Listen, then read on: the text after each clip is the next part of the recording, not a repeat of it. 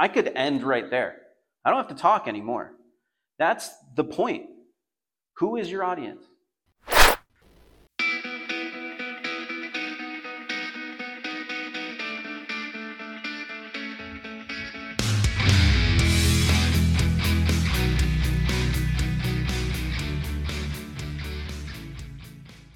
If you have your Bibles with you, we're going to be in John chapter 12, verses 37 through 50. We're finishing up John chapter 12. Now, this is an interesting chapter, and this part in particular I find interesting as we're moving in a transition. Everything that Jesus has been doing through much of what we've witnessed in the Gospel of John has been very public. And he's been out ministering to people, he's been healing the blind, healing lepers, walking on water, turning water to wine, doing things out there in the public. But what happens next is he's moving towards kind of a private ministry where it's just him and his disciples as he's getting ready for the cross.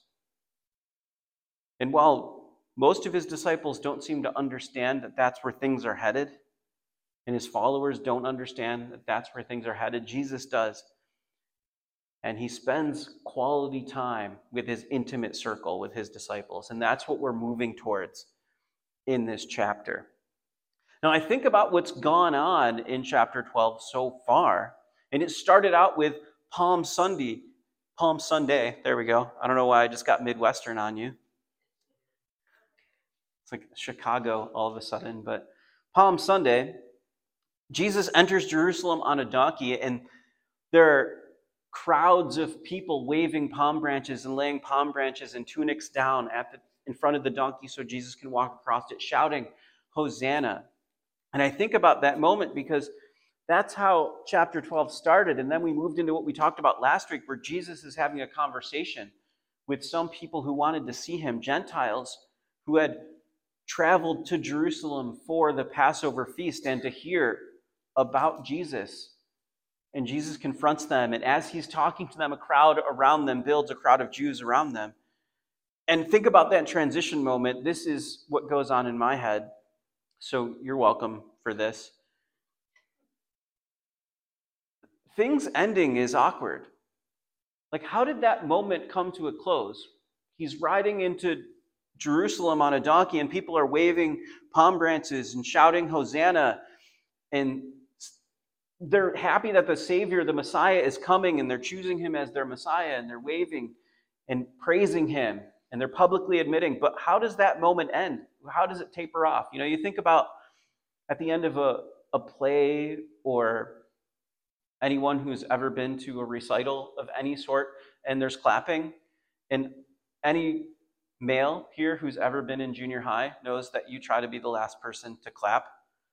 And so that you get that weird thing at the end is was there one like preteen boy trying to be the last person to lay down a palm branch? I, these things, this is what runs through my head. And I equate it to like a bag of microwave popcorn, right? You never know when, is anyone here else really bad at microwaving popcorn? This is a, a marital fight for me. I just can't do it. I don't know what it is, but there's that there's the moment where everything is starting to pop and it you know you get all that noise and the celebration of I'm about to have delicious buttery goodness. And then as it tapers off, there's a random pop here or there, and you don't know when the right time is. And if you wait one second too long, 90% of the bag is burnt. But if you go one second too early, there's a pile of unpopped seeds at the bottom of the bag and you're missing out on all his popcorn. And that's how I think of this. Like, were these random people still coming out from the crowd after it sort of died out and laying palm branches down? Anyway, that's just how I see it in my head. How does that moment end? Because it had to. At some point, Jesus got off the donkey and he made his way over to these guys who wanted to see him. And he just uh, initiates a conversation with them. He doesn't wait for their questions, he just goes right in and tells them what's up. And we ended last week on verse 36, which tells us that while you may have the light believe in the light, that you may become sons of the light. These things Jesus spoke, and then he departed and was hidden from them. So now we're in a new conversation. He left those guys and he left the crowd that had built around them. And now we're dealing with a new conversation, and that's that's where we pick up. And I promise the popcorn thing will come in later, so remember burnt popcorn. Just all kinds of quality analogy coming from us. You're welcome. Now, verse 37 picks up this way it says, But although he had done so many signs before them, they did not believe in him. Now, that's interesting. So, Jesus did all of these things. He healed, he healed the blind, he healed lepers, he cast out demons, he walked on water, he fed 5,000 and 4,000 people with fish, a few loaves of, of bread and a few fish. They witnessed this stuff. They, you know, some people saw him turn water into wine. Some people couldn't see and now they can. Some people couldn't walk and now they can. And they saw all this stuff. In fact, one guy, not that long ago, was dead named Lazarus. And that happened pretty close to Jerusalem, and a whole bunch of people knew that Lazarus had died. And now Lazarus is in town celebrating Passover. That's a big deal.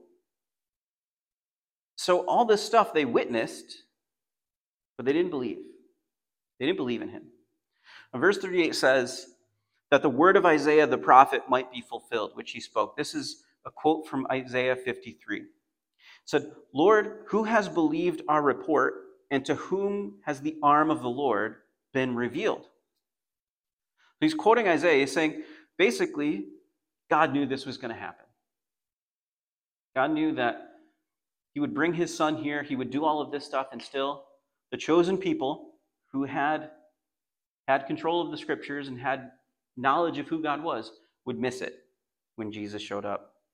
Verse 39 says, Therefore they could not believe because Isaiah said again, verse 40, and this is from Isaiah chapter 6 He has blinded their eyes and hardened their hearts, lest they should see with their eyes, lest they should understand with their hearts, so that I should heal them.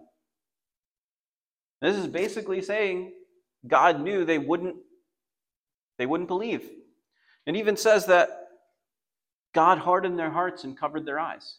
Well, what does that mean? Because that sounds like God doesn't want people to believe. It's really saying this is reminiscent of the book of Exodus. In the book of Exodus, you have Pharaoh who several times chooses to harden his own heart against God as the Israelites, Moses is telling the Pharaoh, God wants you to let us go so that we can worship our God properly and go to the promised land. And Pharaoh hardens his heart and basically says, No, I'm God. You do what I tell you to do. I don't know who this God you worship is, but I'm God. You do what I tell you. And he hardens his heart against God. He does it three times. And after he continues to do this, then it says the next three times that God hardened Pharaoh's heart. See, when you give yourself over to sin or you reject God, there comes a point where God says, okay, have it your way.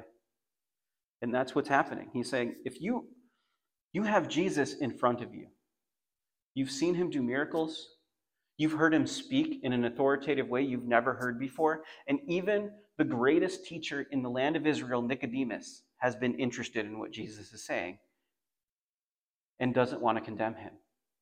And even with that hanging in the balance, they go, We reject him. And so God hands them over to what they wish. Fine. If you want to harden your hearts, I'll let you. I'll do it. You can be blind to it if you choose to be. So, verse 41 says, These things Isaiah said when he saw his glory and spoke of him, basically stating Isaiah foresaw what was coming, and he told the story long before it ever happened. Nevertheless, even among the rulers, this is important, even among the rulers, many believed in him, but because of the Pharisees, they did not confess him, lest they should be put out of the synagogue. Now we get some extra insight. Though the rulers would be the Sanhedrin and high ranking members of the priesthood. So the Pharisees and the Sadducees and the Sanhedrin and part of the priesthood that were high ranking members, people who knew the scriptures, they were looking and they believed, but they refused to confess their belief. Because the going standard of what culture decided was that if you worship Jesus, you're going to be excommunicated from temple worship meaning you get kicked out, you're ostracized from society if you claim Jesus is the Messiah. And so people's fear of persecution, not even physically, but fear of social, of socially being ostracized, kept them from confessing what they believed. So these people, rulers who were well studied in the law, saw Jesus, they saw what he did, they believed, but refused to follow through on their belief. That's scary. And it scares me for a lot of reasons because I think I know people like that. I know people who acknowledge that there's got to be a God. It's the thing that makes sense. And the story of God that definitely makes the most sense is Christianity. It has the most evidence, it's very real. But submitting to it and confessing it and standing apart from the standard of the world and culture means that I'll be judged. And I don't like that. So I'm just going to keep quiet. And even though I believe it, I'm not going to act on my belief. And that's scary because that's, according to God, not a good place to be because it's still rejection. You might know it intellectually. The book of James tells us that the demons know and shudder, but they reject. They don't follow through on what they know. And these guys, they knew, but they refused to stand up. They stood with the Sanhedrin, they stood with the people who were saying, Crucify him.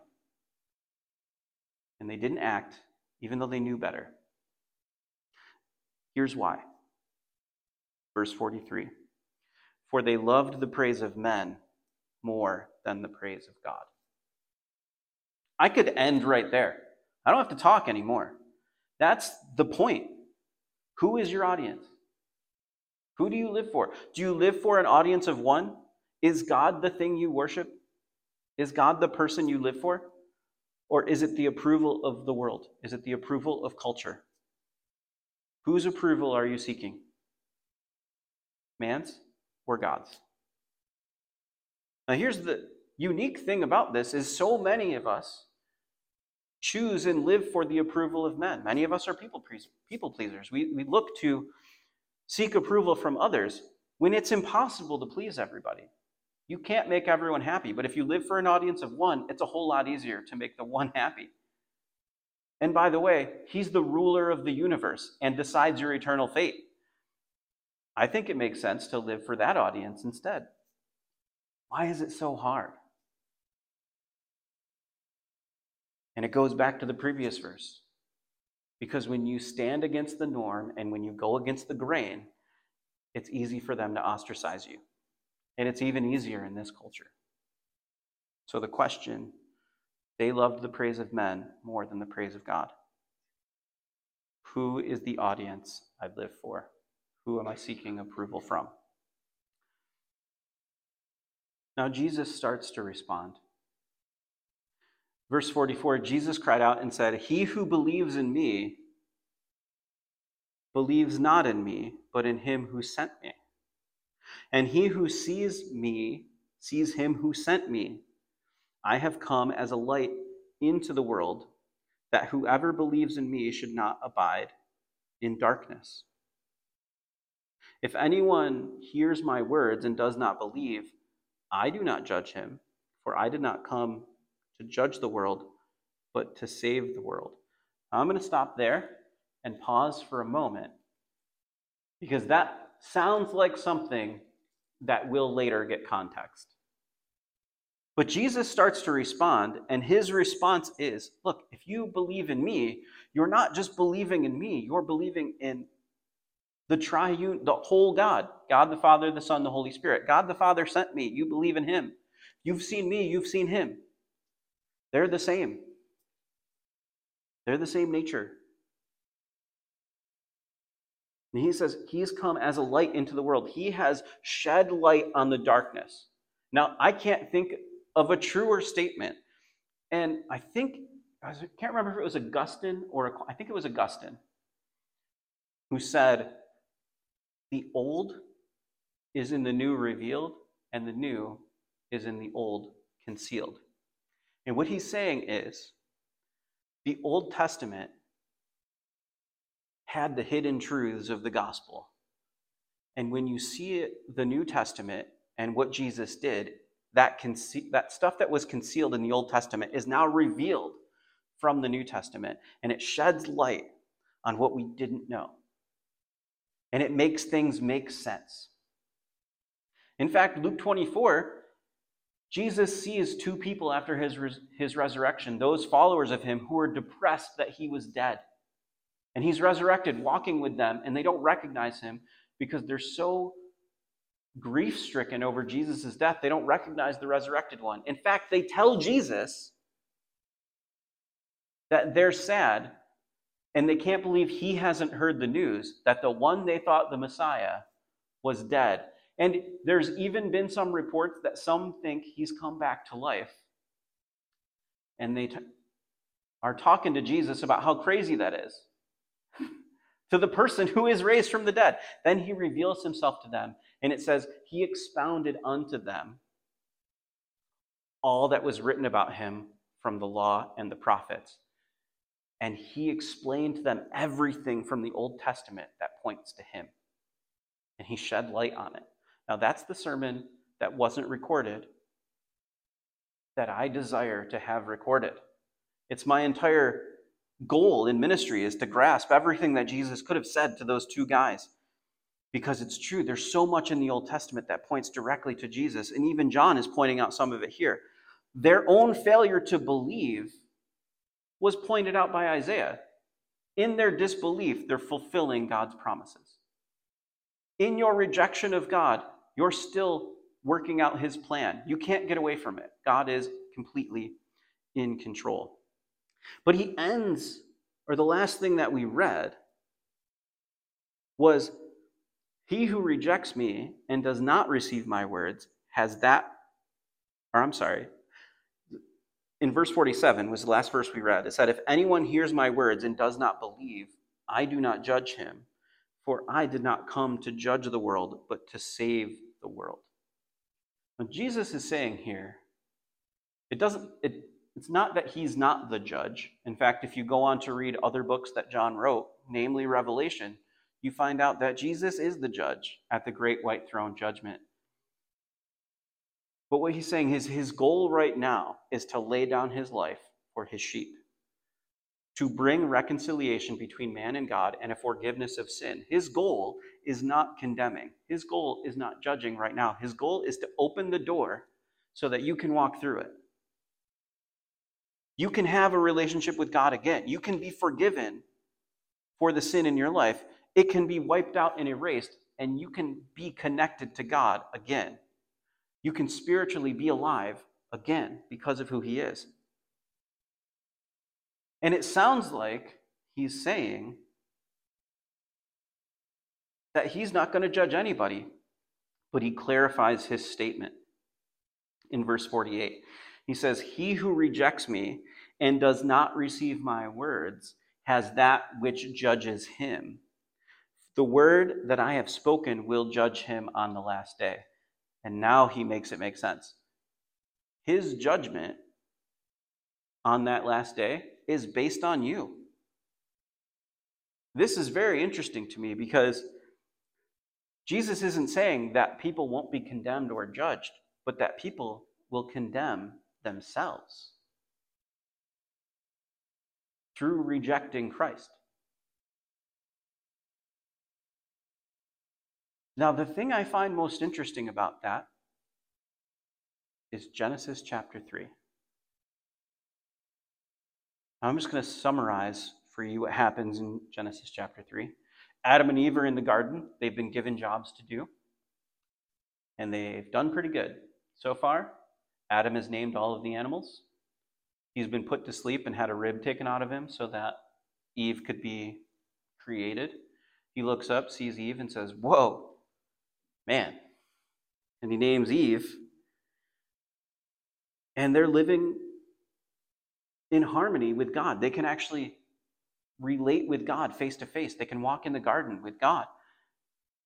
But then a serpent comes along, or in the Hebrew, Nachash, which means shining one, comes and tells them, particularly Eve, that God's lying to you. If you eat this fruit, there's only, there's only one tree you're not supposed to eat from, the tree of knowledge of good and evil. And the serpent says, No, no, no, no. Look at the fruit. It's good for eating. God's lying to you. He doesn't want you to be like him, knowing good and evil. If you eat this fruit, you will be like God. And Eve looks at it and she says, That looks pretty good.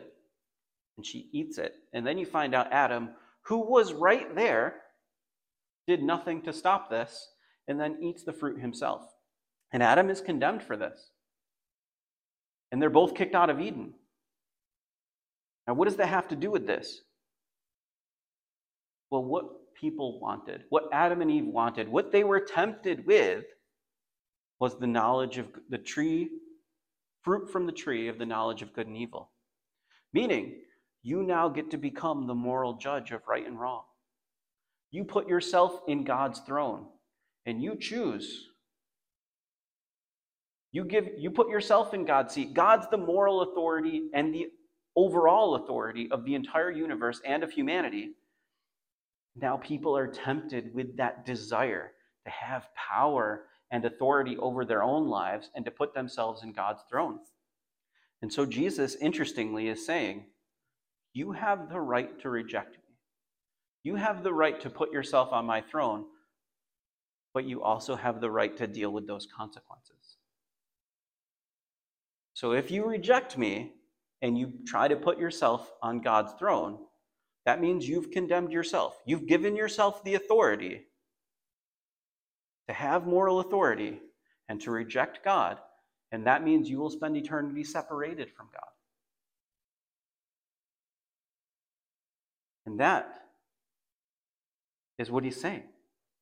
You have the rejecting him and not receiving Christ's words has that which judges him on the last day. That rejection allows you to judge yourself. You put yourself in a place separated from God. Verse 49 For I have not spoken on my own authority, but the Father who sent me gave me a command what I should say and what I should speak. And I know that his command is everlasting life, that whatever I speak, just as the Father has told me, so I speak. So he's saying, What I speak are the words to eternal life. I'm giving you the blueprint.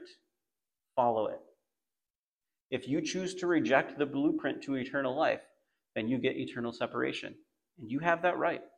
You have the ability to put yourself in that position. You can eat from the tree of knowledge of good and evil. You can choose to put yourself in that position. That also means you deal with the consequences. And all of this are the last things that Jesus says as a crowd is around him before he enters into a time of intimate ministry with just him and his disciples, where he goes and he tries to prepare them for what's going to happen next and what their role is going to be afterwards. And we're just barely halfway through the Gospel of John, and we're already in the last few days before the crucifixion.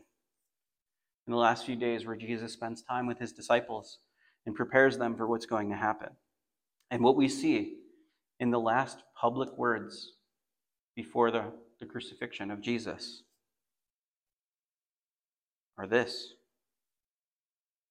And John's summation of it is many people didn't believe. A ton of them did believe, but choose not to follow him and choose not to confess him. And then a few did believe. And the reason behind those who didn't believe or who did but chose not to confess him is because they loved the praise of men more than the praise of God. Now, this goes back to the popcorn analogy. Promised you it would come up again. This makes me think of an over, over microwaved bag of popcorn. All those seeds in that bag waiting to bloom and to become useful for consumption, to become energy, to become something. And as the radiation passes through the bag, the seeds start to pop open and they go from nothing to something something useful, something to eat, something healthy. But then a bunch of it gets burned.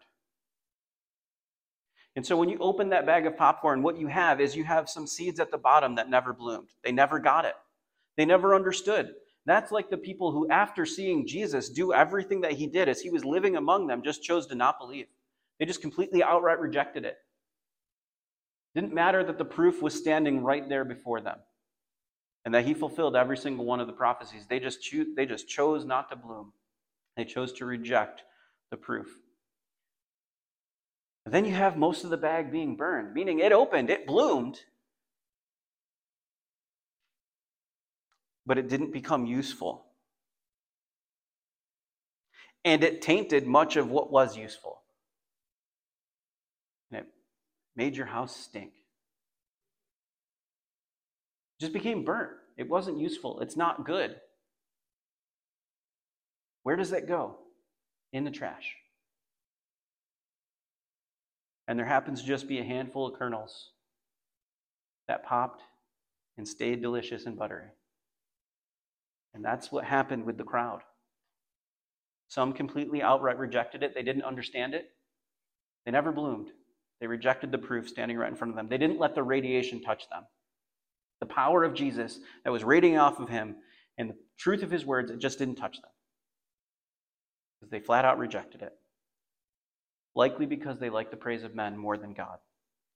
And there was a group who saw it, heard it, understood it was undeniably true, they saw the proof was in the pudding, and Jesus was right there. They knew people who were blind who could now see. They knew people who were lepers and standing outside of the community who could now worship at the temple because they were clean. They knew people who were healed. They knew that Lazarus was dead and now he's walking among them. And they saw the proof and they said, This guy is who he says he is. But my standing in the community and not wanting to be too offensive and my own concern for how I look to my neighbors and to the people around me means I'm going to suppress that truth so that I don't ruffle feathers. And I'm not going to make a difference. And even though I know it's true, I'm not going to pursue truth. Because I'd rather be, I'd rather have the favor of people than of God. And there's the handful of kernels, particularly Jesus' disciples, who after the resurrection grow the church with their life on the line.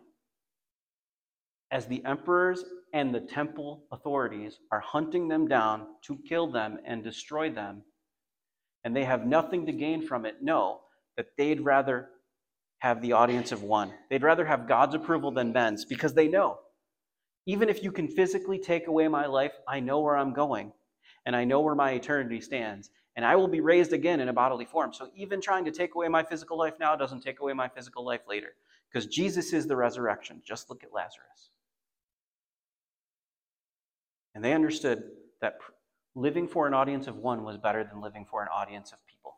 That you can never, never get everyone's approval, and trying to fit in doesn't really do you any good.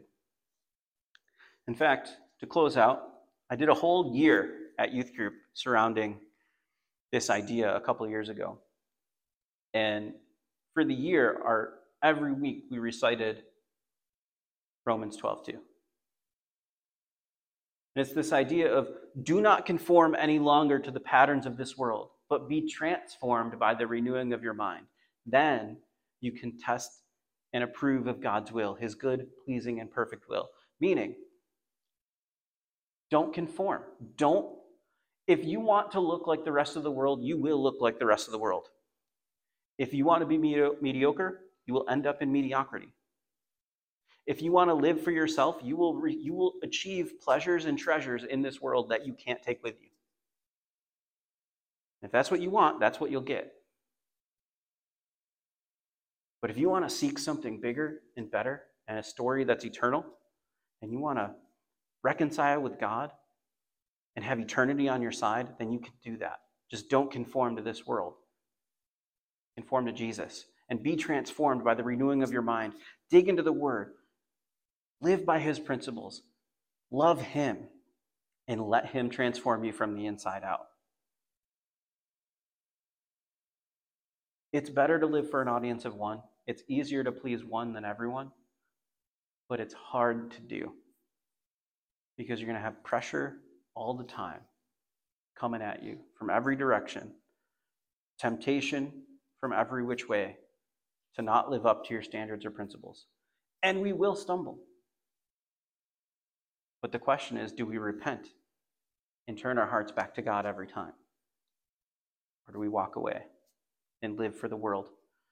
Because what Jesus says is, what good is it for a man to gain the world and lose his soul? Who do you live for? What do you live for? The praise of men or the praise of God? Let's pray. Father God, thank you. Thank you, Lord Jesus, for making this statement for this being your public statement before you head to the cross? Who do you really worship? Who do you really live for? And I pray that we can all examine ourselves and have our hearts melted before you and just just surrender to you because you're the one who went through torture on our behalf because you desired so hard for us to be reconciled with the Father. You came so that we don't have to be condemned, but you allow us to condemn ourselves. You give us freedom of choice. You allow us to love you back or reject you. God, I pray that we choose to love you and through that recognize how much we need to love those around us. Because that is salvation. We've got it. Others need to hear it. Help us to spread your love and compassion and mercy to those who don't know it. In Jesus' name, amen.